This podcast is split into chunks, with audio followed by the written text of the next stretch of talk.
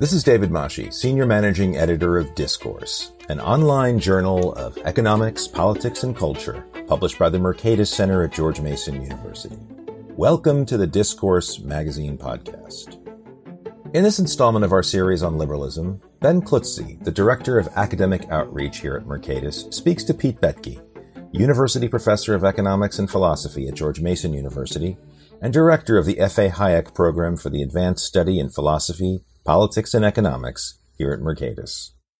In addition to his research, Dr. Boettke has also authored and co-authored numerous books, including most recently The Struggle for a Better World. In today's episode, Klutsey and Boettke discuss his new book and address such questions as what is cosmopolitan liberalism and what does a good society look like. The audio, as well as the transcript for this conversation, has been slightly edited for clarity. For our conversation today, we're joined by Professor Pete Boettke. He's the University Professor of Economics and Philosophy at George Mason University. He's also the director of the F.A. Hayek Program for Advanced Study in Philosophy, Politics, and Economics at the Mercatus Center at George Mason University. His writings and academic work are too numerous to list here, but today we're discussing his latest book, The Struggle for a Better World. Now, Professor Boettke is a beloved professor and colleague who has been an important part of the history of the Mercatus Center and continues to be an inspirational leader to many of us. Our discussions over the past several months have focused on liberalism and pluralism. And Professor Boettke, your book, I believe, contributes very substantially to this series of conversations. So thank you for joining us here today. Ben, thank you so much for having me on. I'm really looking forward to continuing our conversation. So thank you. Great. Now we'll delve right in. When you speak of liberalism, there's a type of characterization or qualifier that you apply, which is liberal cosmopolitanism. It's not a term that you often hear, but you know that this is a deeply rooted idea in, in liberal thought. And underneath this idea is the recognition that we are one another's dignified equals. Can you unpack this concept for us? Well, I mean, the issue of international or cosmopolitan liberalism is just simply the focus on two aspects. You mentioned one, which is that we are one another's dignified equals. Um, and the other one is that we're strangers nowhere in this world.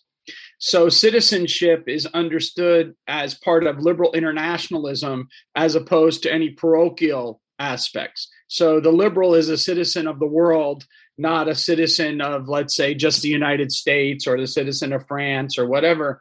And, you know, we may be born in those circumstances. We may speak a certain language and have, you know, an affiliation with all of that. But our aspirations are for a world of the free flow of resources, of people, of ideas, and all of that. And it's that vision of liberal cosmopolitanism that stresses toleration of all the different sort of cultures, different religions, and whatnot that is at the founding, I would argue, of kind of the quest for liberalism in the past. It began, of course, in the religious wars, right? And, and desiring toleration of different attitudes towards the relationship between the individuals themselves and their God and being able to have toleration of that. But it broadens across a whole bunch of things. So as I've been going around talking about the book, you know, one of the things I try to stress, which I don't do enough of in the actual book itself, but is to stress the ongoing battles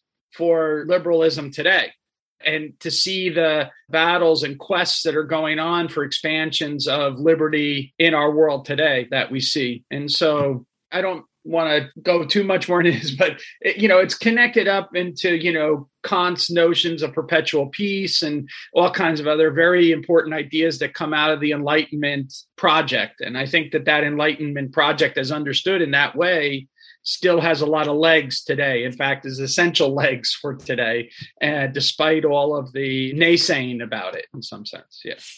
Yeah. So it seems that there's another related concept that you highlight as well, which is the good society. So then, if we practice liberal cosmopolitanism, does that take us there to the good society? And what does that look like? Yeah, so I guess that there's two aspects of the good society. I should point out that, you know, as I think about the way I wrote certain things in these chapters. So these chapters are made up over a 20 year period of time in which I was invited to give keynote addresses basically at learned societies. I was president of societies or was asked to give a speech here or there or whatever. And I had these opportunities about what was going on with the liberal project basically since 9 11 right? So you think mm-hmm. about, you know, 9/11 and the rise of a more militarized, you know, world, a closing down world, a more parochial world, and I'm trying to defend this idea of liberal cosmopolitanism. In the midst of all of that, you get hit with a global financial crisis. In the midst of that, you get hit with the pandemic, growing concerns about inequality, growing concerns about militarization and, and all these things. And I'm, you know, in the context of trying to take little bites of an apple in each mm-hmm. one of these things. You know, so I'm hoping that people will find the arguments in here, the collection to be cohesive and the argument to be compelling. But it is disjointed in the sense that they're different bites at different times and in different mm-hmm. contexts. And I think that's kind of important to keep in mind. But I'm loose at times with some of the discussions of the things that you're talking about. I wish I was a little tighter about in terms of the arguments for that. But at some level, I can't be any tighter because my own intellectual position is a kind of little goofy one, which is that I'm an economist. So I'm a big believer in consequentialism. Mm-hmm. But at the same time, I believe in universal rights of mankind, right? Mm-hmm. So I have like this position which is trying to juxtaposition utilitarianism mm-hmm. or consequentialism, however you want to call it, with some kind of notion of universal rights. Right. And when do they bend to the other one? So then I have this picture of a good society. A good society is the one where that balance is done right. Okay. And we respect one another's fundamental rights. We exhibit neither discrimination nor domination. But yet at the same time, we arrange the affairs such that we generate all of the wonderment of modern economic growth and development. And so I'm trying to make an argument that fits into that package. And I don't want to say good society is like, you know, the Supreme Court, you know, in pornography, you know, we'll see it, we, you know, we know it when we see it or kind of thing. But, you know, that's a play on Walter Lippmann's essay on the good society. That essay had a big influence on people like Hayek and whatnot. And so I hope that that doesn't sound too loosey goosey oh, because oh, no, there is, is a, there is a vision there about right. how it is a society could operate where we are able to treat one another as dignified equals, to realize gains from trade, to engage in specialization, to engage in freedom of association, freedom of contract. I apologize for going on, but you know, a lot of libertarians, which I come out of, so you know, like I, I'm talking all this liberal language, and I am a liberal, but you know, ultimately I'm of the libertarian, the radical libertarian variant of classical liberalism, right. is where I'm coming out of.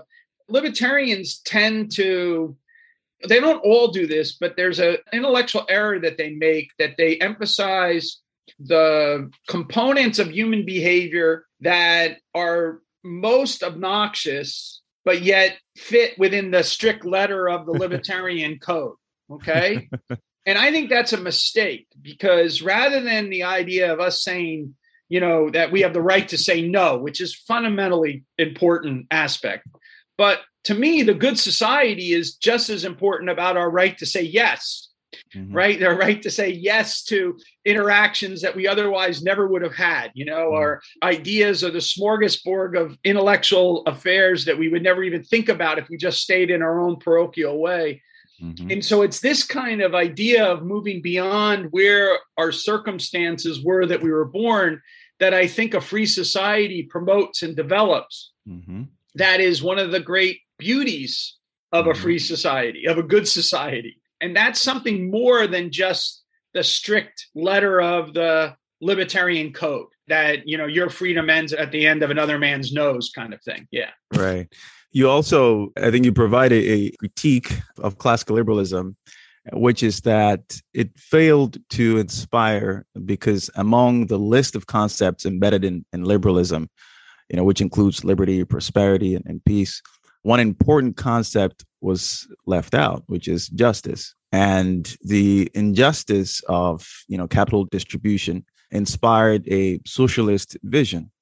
And perhaps this continues to fuel the, the rise of keen interest in socialism and other justice driven ideas now when you speak of justice in the classical liberal sense you're referring to commutative justice. All right can you explain that a little bit? You know this is the difference between distributive justice and procedural idea. This basic idea that you know justice is in the relationships that we have between one another and in our meeting of our obligations contractually with one another. You know playing on the whole theme in the book is the idea coming from hume that you know the foundational institutions of society are property contract and consent and so we have to have stability of possession, the transference of those possessions by consent, and the keeping of promises. And so, this aspect of what justice is, the keeping of promises or holding people to their contractual obligations and the security of persons and property, that's kind of the notion that I'm trying to get at there. To go back to an earlier idea that's related to these conversations that you're talking about, is despite the fact that I want to have international cosmopolitan liberalism and international liberalism, it's not that I believe that, you know, we're going to wake up one day and we're all going to be different human beings that all of a sudden get along with everyone else. We have, uh, in many ways, a natural suspicion of the others, you know, that may in fact be hardwired. There's a variety of explanations maybe for that. And so the imagery that I have in the book when I discuss these kind of ideas is the difference between sharp objects so society is possessing of these sharp objects. So think about basically spears sticking up in the ground. And we are quarrelsome and we're prone to conflict. And thus our social interactions inevitably entail conflict as well as cooperation. And I'm asking what sort of ideas, what kind of patterns of behavior might transform those situations of conflict into recognizing the opportunities for cooperation or the way that Hayek would put it in discussing catallaxy is how do you turn a stranger into a friend? And this is the importance of trade and whatnot. And so another way to think about it is how do we end up by dulling the edges of our social conflicts with each other so that we end up by being only bruised and bumped and not mortally wounded? In the world that we live in today, we have in many ways sharpened the objects, right? Our social discourse has, in fact, been like people taking, you know, sandpaper and sharpening the edges so that our interactions become more and more, you know, mortally wounding rather than dulling. And I want to somehow like dull those edges, even though recognizing those things and i think that's what the liberal project in many ways was is to find in ourselves our common humanity to work with that common humanity to be able to recognize and respect our differences but to realize that those differences create opportunities for mutually beneficial exchange right? So you know one of the great ironies or puzzles that need to be overcome is that the greater the social distance between people the greater the gains from trade in interaction, but the greater the costs of being able to interact because of greater social distance. So something has to come in to be able to allow us to both recognize as great gains from potential exchange while at the same time allow us to in fact transact. And so this is what I think liberalism did. First as an idea, right? As an idea. You know, this is the great thing is in my explanation ideas have priority over other things. But then those ideas then come from people. They don't come from the brow of a genius. They come from their experience with one another and interacting and expanding their realm of interactions. But then they become codified into practices or what i call in the book institutions. And then those institutions enable us to expand and increase our social interactions with others realize greater gains and so forth and so on Great, great. That's really interesting. And, and so, to, so what you're saying about justice mm-hmm. is critical in that because what justice is in this sense is the idea of the relationship between you and I and others, and then the obligations that we have to one another, not about whether or not I have and you don't have. Mm-hmm. And whether or not I'm going to take from you to give to me or me to take from me to give to you because either one of us have or don't have. So it's not about haves and haves nots It's about the way we interact with one another and the way we engage in mutuality and solidarity with one another. Mm-hmm. I had a conversation with Danielle Allen on this podcast, and it was really insightful. One of the challenges that she also offers to liberalism is sort of the, the lack of emphasis of the concept of equality. And, you know, she highlights this in the uh, Declaration of Independence, where there is equality and liberty, but equality comes first. And she says that over time, folks who are very excited about liberalism mostly talk about the freedom part. I'm reminded of a quote by, I believe, Milton Friedman that says that uh, those who seek uh, equality above freedom will get less of both. But if you seek freedom above equality, you get more of both. I'm butchering this, I'm paraphrasing this, but I think it's something to that effect. So I saw Danielle Allen recently in a conversation with Emily Chamlee-Wright. Right. You know, she's brilliant. I want to learn from her as much as I possibly can. I think, you know, she has real insights to a lot of these issues.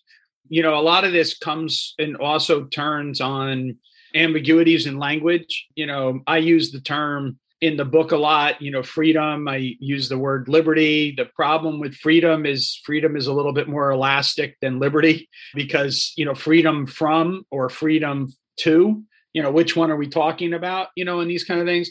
And I think equality is a similar kind of idea. If we treat one another as dignified equals, that doesn't necessarily mean that it means resource egalitarianism, that they have the same, you know, ideas. It means that you're treated equally before the law, that equal things must be equally treated before the law and in the interactions of that. And I think that those kind of conversations are complicated and difficult that we should be having as adults conversations this whole point about the discourse and everything. You know we need to recognize that any time that we try to fix endowments this is the economistic way to put it. We can fix endowments but we can't fix endowments in a way that is incentive invariant to the behavior of the individuals involved. And the problem is that forces us to realize that in public policy, we are never choosing between particular distributions. We're always choosing between rules of the game, which are themselves going to engender patterns of exchange, production, and thus distribution. This is what Friedman was getting at. If I try to tip the scales in the favor of giving resources from one to another, I necessarily discriminate against the one that I am, right? And I'm discriminating in favor of the other one. So, can we find some way in which the rules exhibit neither discrimination nor domination? That's what the liberal project is trying to do. And Danielle Allen is fascinating because, you know, she began her career studying basically Greece, ancient societies, and everything like that. And a lot of these ideas about the nature of republicanism and everything follow out of those earlier, you know, ideas. So the roots of a lot of the liberal ideas can be found in these various earlier intellectual histories that we have to unearth and excavate and I think that's the right word, right? Yeah. It's like the archaeology of it all and dig it and find it and put it in different places and then apply it to the context of our times. Right. There's an interesting paragraph in your book. This is from page 229. You say that, and I quote, serious thinking by true liberal radicals must emphasize the positive aspects of human sociability, of cooperation with those of great social distance, which you, you just talked about, and of the civilizing aspects of commerce. This is the Doux Commerce uh, thesis from Voltaire, Montesquieu, and Smith. And you're saying that it needs modern advocates and you know those who will address the questions of globalization immigration refugees and the possibility for mutually beneficial exchange. As i was reading this i kept thinking that you know beyond intellectuals thought leaders academics and those one might call the elites of our society. And this is also about having that conversation with the general population right? The plumbers farmers the store clerk and so on. And these people have lost trust with the elites.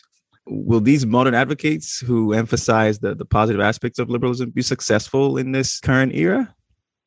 I mean, this is a big question. It's one of the things that, you know, if you listen, my book in many ways is a criticism against populism you know, left wing and right wing populism. It's sort of my enemy that I'm taking on in the various essays. But at some level, you know, we need a kind of liberal populism, right? That is shared and excites the imagination of the everyday person in society. I'm reading a wonderful book right now by Emma Griffin called Liberty at Dawn. It's a social history of the 19th century during the Industrial Revolution. And its primary evidence is life histories that people wrote at the time of what it was like for them to, you know, go through these things. And, you know, their life was miserable in many ways, but their life was getting better as revealed in their life histories, the way they communicated you know, I would love us to be able to communicate in some sense what the promise that liberalism can offer, right? I mean, this is where I sometimes get a little bit of trouble with the disjointedness that I was mentioning earlier, because, you know, what I'm trying to do is demonstrate, you know, both the intellectual history and the historical practice that produced what Angus Deaton calls the great escape, or what Deirdre McCloskey refers to as the great enrichment. And i want to see you know the connection between that great escape from that malthusian world and this great enrichment that has improved the lives and the lot of the least advantaged in society multifaceted improvement in our livelihoods and be able to communicate that to people that are in fact in the process of going through various difficult transitions right if i'm a water carrier in the 19th century and indoor plumbing is invented you know, I'm losing out at some level, right? But at another level, my life is opening up. And this is one of the things that Emma Griffin talks about in these life histories is how, you know, people leaving the farm and what it was like to leave the farm and then what it was like for them to work in apprenticeships. And then when the apprenticeships start to decline, what's it like for them to now have more freedom in their job options? And of course, as they're going through their life, their life is filled with all kinds of difficulties and tough turns and tragedies and everything like that. But they're getting increasing scope of autonomy in their lives throughout the century because economic progress is giving them more and more options, right, for them to do things. And I think this is what we need to talk to people about about what globalization can yield for them what open borders would yield for them what kind of society we want to live in that doesn't turn away people that are escaping oppressive regimes but instead welcomes them you know into your society and absorbs them into your rather than keeping them hidden off in a corner or something and instead absorb them into the society. Right. And the great benefits that we have from that you know that you see you know it's trivial things like for example your choice of restaurants and the kind of foods that you can experience the kind of you know music that you can listen to the kind of art that you can experience right? All of these things are from this various smorgasbord of cultures that are moving in and out and freely and adapting and adjusting. And to me this is i mean again you know the everyday person has good reasons to distrust elites. But I think that's because elites have tried ever since the rise of the progressive era to govern over rather than to govern with. So if you think about what a self governing democratic society is like, so the kind of thing Tocqueville was talking about in Democracy in America, that is a kind of democracy in which we are governing with one another right? Now it was incomplete. It had all kinds of troublesome aspects to it. I'm not trying to deny any of that. But the hmm. general mindset was one of trying to govern with as opposed to being governed over. Right. whereas what's happened with the progressives was the idea that we could have trained elites who could be put in charge immune from democratic pressures and could in fact solve our social ills for us. The giant problems of poverty, ignorance, squalor, disease, you know, all of these things could be overcome if only the experts were in charge. And so the way I like to think about this, and I say it a few times in the book, is that the one vision that I'm trying to suggest is that ordinary people can do extraordinary things if only given the freedom to act, right? Whereas the alternative perspective is extraordinary people can do extraordinary things for you if only given power. Mm-hmm. Okay. and the extraordinary people doing extraordinary things is a warrior's mentality. It's part of the virtues of the warrior, the military chief or mm-hmm. chiefdom could, you know, run the thing and be able to pull off these great victories against great adversaries or whatever. And I want to see the vibrancy of our society come not from great leaders, but from people, ordinary people who do great things hmm. because necessity is the mother of invention. Right. And they discovered, you know, new and fascinating ways. This is where it lines up to a lot of the research that's going on, and Mercatus having to do with permissionless innovation. That's our source of our salvation is in the everyday people discovering new and better ways to do things that the experts miss you know the experts miss because they're only looking at it over here and i think you see that for example if you look at the number of immigrants that become major entrepreneurs right or the number of immigrants that change the way we think about doing science they see the world differently and because they precisely see the world differently they're able to do all these other things with it. So that's kind of who I want to champion in that. So yeah. Great. Now, going back to something you mentioned earlier. So, this book is about 20 years in the making based on a number of speeches and comments that you've made post to 9 11. What have been your observations about trends in thinking, how people are receiving these ideas, you know, as a modern advocate for liberalism?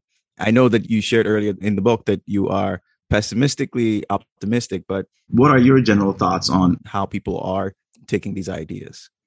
So I begin the quote, the book, I begin the book with a passage from Hayek highlighting this notion of what's called the tacit presuppositions of political economy.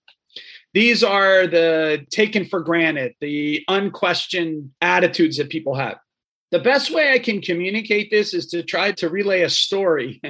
so in 2004, I think it was, Chris Coyne and I went to Princeton to a conference that was honoring P.T. Bauer, the great development economist. And the people speaking were Israel Kirzner, Doug North, James Buchanan, and Amartya Sen. Now, Sen was there because Sen works in the field of development economics, but it's also the case that Bauer was one of his tutors when he was an undergraduate, you know, and so he get up there and he was asked the question. Sen was asked a question. What is the biggest difference between, you know, 1964 and 2004 with respect to Bauer? And Sen was amazing because what he said was, well, in 1964, everyone would have discounted everything Bauer said because they believed that politics was a positive sum game and markets were a negative sum game. But in 2004, we're here at Princeton celebrating Bauer precisely because now the world thinks that markets are positive sum games and politics is a zero sum game. Okay. But I think Sen was off a decade. And that's part of the whole reason for the book so what happened was after 1989, the tacit presuppositions did shift. Now, those presuppositions, I think, were fought hard. The stuff that Sen's talking about was incremental battles that were fought by people like Milton Friedman and Hayek and Buchanan and Nutter and, you know, just name all the sort of market oriented people from 1950 to 1980. And so by 1980, you start to see the elite opinion has switched over. So the 1980s, you're starting to see this even more. And then at the end of the 1980s, communism collapses. Eastern Europe has to go through reforms. Former Soviet Union eventually, you know, in the early 1990s ceased to exist and it has to go through reforms.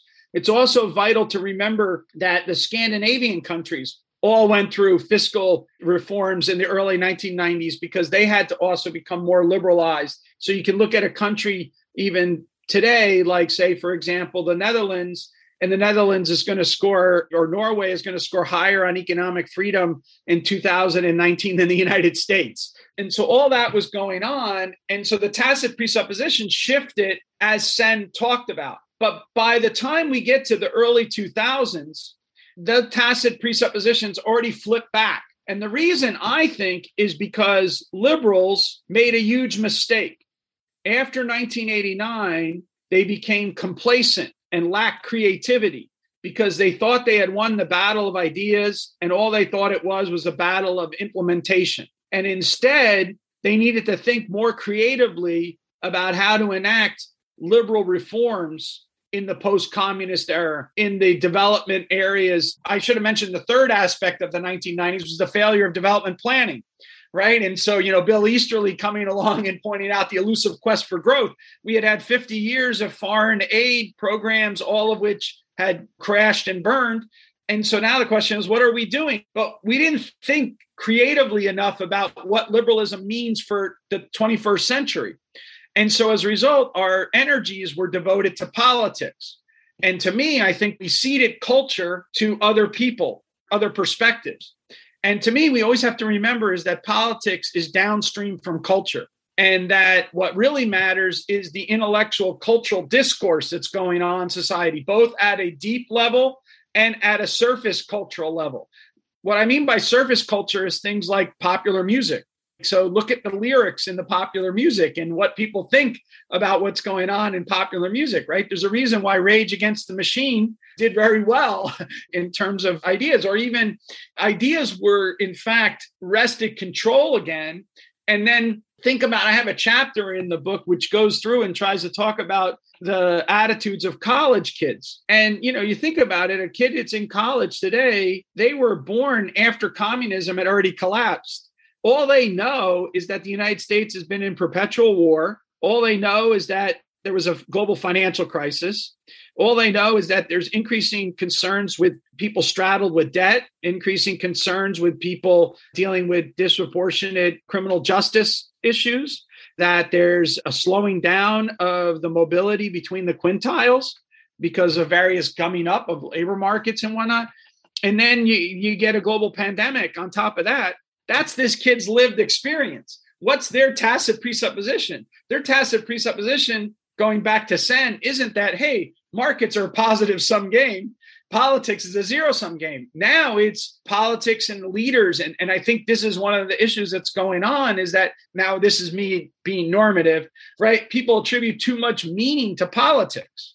Their identities are wrapped up in politics right? Rather than wrapped up in their communities or wrapped up in their friendships and wrapped up in their aspirations for a better life. It's all tied to like politics and with me or against me kind of thinking. And so as a result, we don't have the kind of civility that we need in our political discourse to be able to actually have an adult conversation about very serious problems that plague our world which are layovers from militarization, that are layovers from crony capitalism, that are layovers from, you know, rent seeking and special interests that have in fact gummed up the ability of individuals to move between the quintiles, right?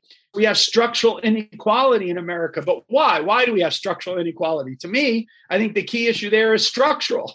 The structural inequality is precisely because we have various policies and institutions and whatnot which in fact don't allow the free contestation of ideas, you know, this kind of stuff. So I'll sum up this last thing, which is we definitely need to have a public reevaluation of the Doux Commerce thesis. The role that civilizing aspect of commerce, free commerce, sweet commerce, allows us to have a conversation about that with individuals. And the person that's doing that the most at the moment is Deirdre McCloskey. All right. So she's the one who's making the most progress on thinking about those issues. But you can also look at works like Chandran Kukathas's most recent book on immigration and freedom, or Ben Powell's new book on immigration as well. Bryan Caplan, my colleague, on open borders in cartoon, you know, version or whatever. I mean, think about that. Like there's innovations in the way we're communicating ideas now across the people. And we got to move the conversation from talking with elites to reaching down into deeper aspects of our society.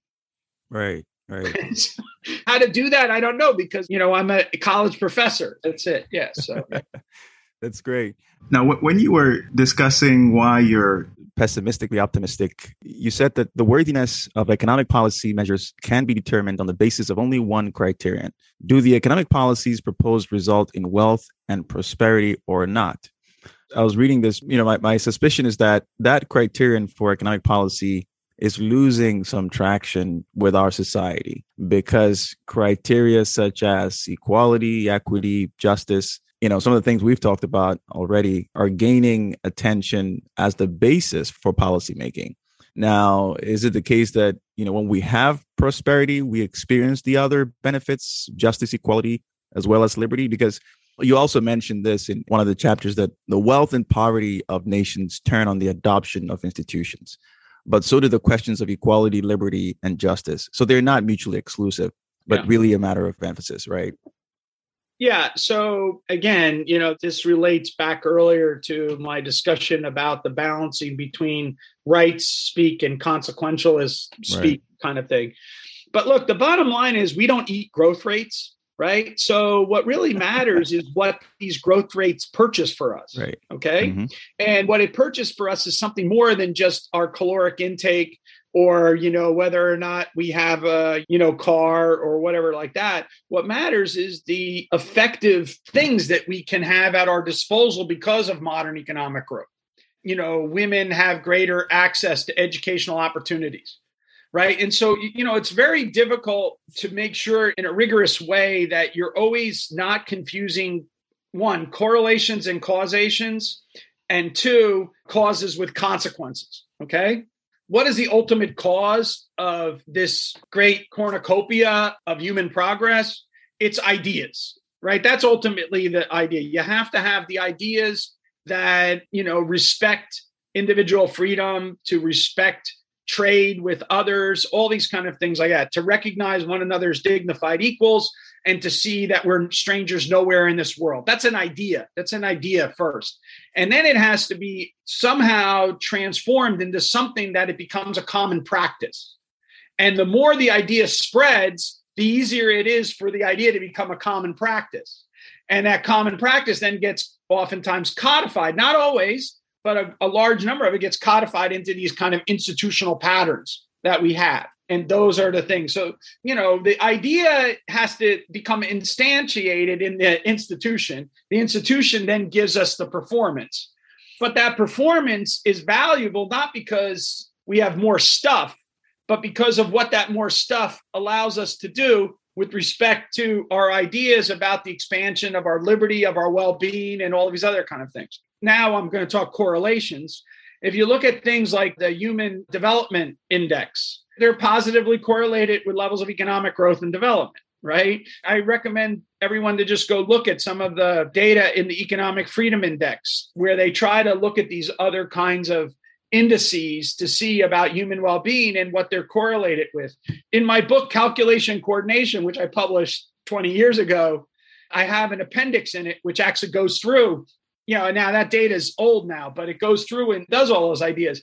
And when I teach my course in development economics, you know, at the end of the semester, I ask the question Is development good for the poor? Is globalization good for the poor? And then I try to look at all these different indices having to do with life expectancy and educational attainment, democratic freedoms, you know, all these kind of issues like that. And it's not a one to one. I'm not trying to say that, but it is a pattern that fits that these things are correlated with one another.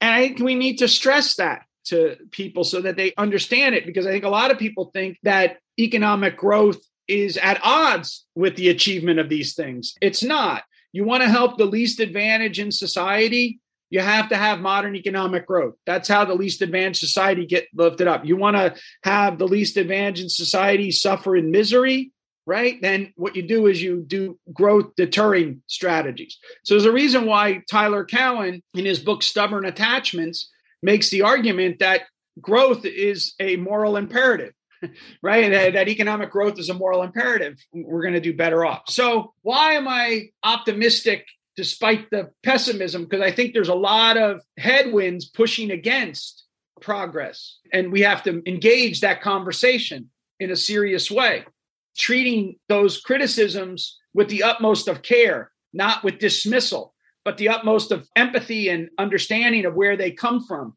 Conversations begin where the other people are, not where you would like them to be. So you have to, you know, listen to people and, and learn from them and go from there. But the basic idea is as long as the tailwinds of progress, the entrepreneurial spirit, the idea of greater gains from trade and greater gains from innovation, as long as they're pushing forward, they're pushing faster than the headwinds against it, we'll be better off tomorrow than we would be today. But we might not be as better off tomorrow as we could be if we just got rid of those headwinds.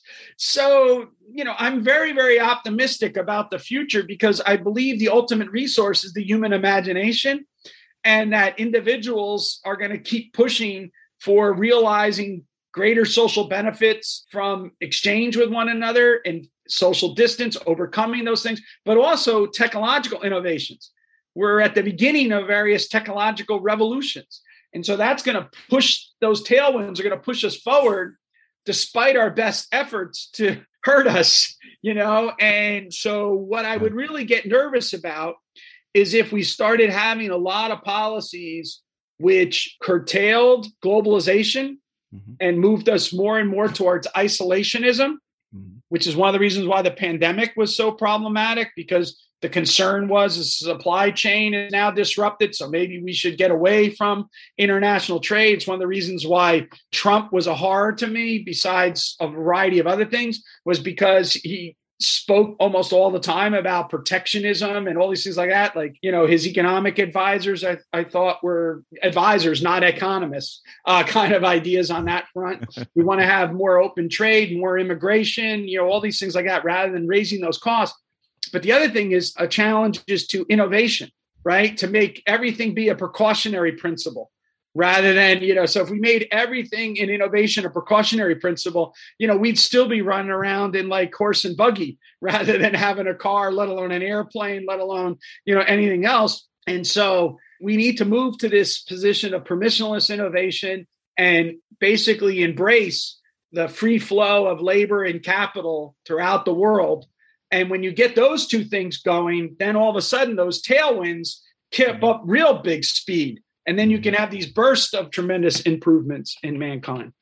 One thing I've been musing about, I'd appreciate you weighing in on this, especially since you've done a lot of work about the Soviet Union. going, you know, decades back.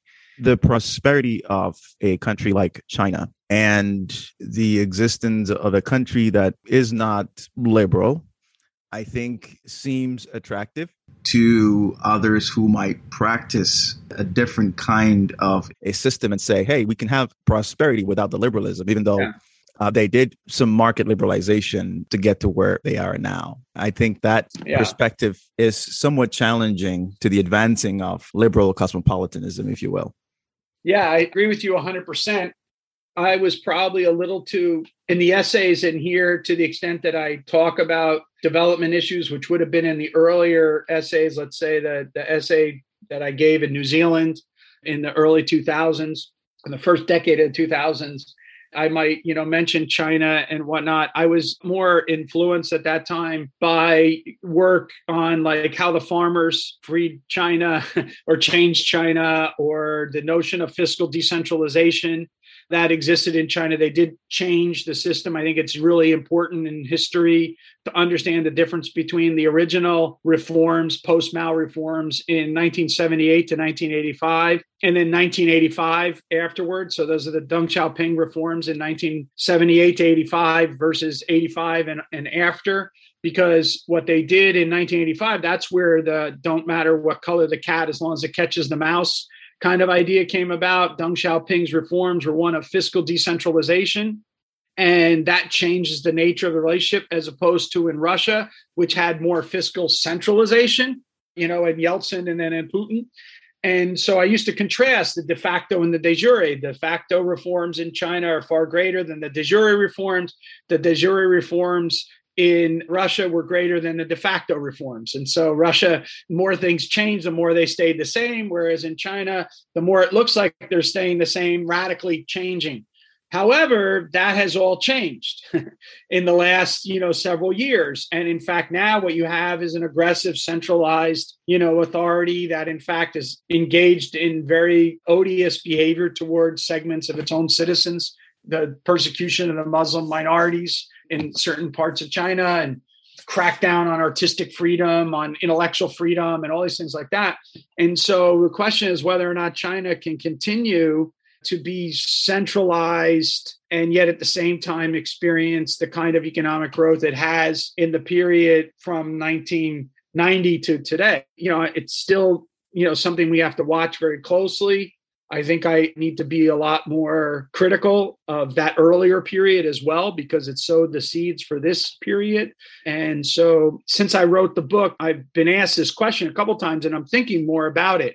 You know, I teach a class that discusses these things all the time and so the answer from how the farmers changed China or how China became a market economy, those kind of books, we're in a different era now than we were a decade ago when we were thinking about those kind of issues. And so I think people that are comparative political economists are going to have to, you know, rewrite their examinations of what's going on in China. I think Singapore might be a bigger challenge mm. to liberals and so these micro states, and whether or not in micro states they're able to have an absence of private property, let's mm-hmm. say, and yet be able to manage, those are bigger challenges, I think, to people like myself. In many ways, what China is doing is reverting back to an earlier form. And therefore, the expectation should be that it will revert mm-hmm. back to its earlier economic performance as well. I don't think the jury is done yet that you know the increasing centralization increase in oppression is going to end up by still generating tremendous levels of economic growth and development. The other question is again now this gets really hairy. There's a discussion of the difference between what development is and what industrialization is. And china might have actually had industrialization but not development. And what i mean by that is that if you're making a sausage and you stuff more and more meat into the sausage, you can get a bigger sausage, but you don't necessarily get a more tasty sausage, right? What we judge our sausages on is whether or not they taste good and whether or not we enjoy eating them. So if I keep on shoving stuff in there. and so this is kind of like the sort of white elephant kind of view of what's strewn throughout China or whatever. And we're going to learn a lot over the next five mm-hmm. years, 10 years about China. Maybe I'm wrong. I have to hold out that possibility that, right. that I'm wrong about it. But it seems to me that if China becomes more and more centralized, that its economic dynamism is going to become less and less. Right. Singapore, on the other hand, seems to be very economically dynamic, but it might be the case that Singapore is just like a micro state. So mm. it's managed differently than what a large landmass country would be. So, right. As we uh, bring this conversation to a close, I wanted you to reflect on this quote by Hayek, which is in your book. And it says if old truths are to retain their hold on men's minds, they must be restated in the language and concepts of successive generations. So, you know, basically, how, how would you restate the case for liberal cosmopolitanism for, for this generation? Sort of also, you know, speaking to our, our listeners and readers, what are the, some of the key uh, takeaways from this? Is there a call to action that you like them to take this? Yeah, thank you for that. I probably use that quote too many times in the book. It's repeated a couple of different times. Hayek, of course, plays a major central role in the book. Intellectually, I describe in the introduction, you know, my discourse community is I'm constantly interacting with the ideas of Hayek and Mises and Buchanan. Those are kind of my main people that I'm trying to wrestle with to think about what the conversation is today. But just to start, I think that one of the things I want to emphasize to listeners is that ideas matter, morality matters, kindness, compassion, humility matter. We need to present liberalism in a way, the ideas of liberalism and the moral attitudes that make up a liberal society with kindness, compassion, and humility. And we need to make sure that we stress those aspects of it. This summer, I read a wonderful book by Sam Fleischacker called Being You, Being Me it's about the issues of empathy and the difference between empathy as being can I project myself into the position of the other, or do I feel sympathy because I'm standing next to somebody? The differences between Hume and Smith. What Smith was able to do was project himself into the shoes of another person, far distance from them, actually, but be able to live through that in their shoes to be able to see what that's like. I think liberalism is in that light. It's about that kindness, that compassion, that humility, that empathy that one would have with the other in these circumstances and trying to figure out how we find those patterns of human interaction which minimize human suffering and maximize the possibilities of human flourishing. And so, in, in that light, I don't think there's necessarily a call to action as opposed to, and again, I'm an academic, right? So it's really a call to study and critically think about our world The term struggle in the book is chosen to have a double meaning. It has a meaning that these essays are all my efforts as a scholar to struggle to figure out what actually is the good society. How does it operate? What would it look like? How would we instantiate it? What are the ideas that bolster it? What are the ideas that cut against it? That's what I try to do as a scholar. And I'm still, you know, I find it intellectually fascinating and I'm totally engrossed in that project. All right. And I'm struggling. I've been doing this for 30 years or more, and I don't have any definitive answers. I have some answers I'm willing to like put to print and say, hey, here, try this out. But they're ongoing, they're subject to revision.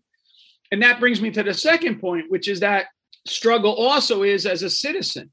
I'm struggling as a citizen to live in a better world, to be a better citizen myself, to improve you know my family my community my environment that i find myself in how do i act in that environment how do i act democratically with regard to one another so democracy to me means more than one person one vote majority rule democracy is a way of relating to one another it's a, a radical leveling out no hierarchies, right? No one has a special stature in which they stand. We're all there together and we govern with each other and we interact with one another. And what does that mean? It means that we have to actually listen to one another and to learn from one another. And in the process, move towards a better mutual understanding. And it's in that mutual understanding, I think, that we'll find the modern restatement, what you just mentioned about the old truths, the modern restatement of Adam Smith's liberal plan for liberty, equality, and justice for our times.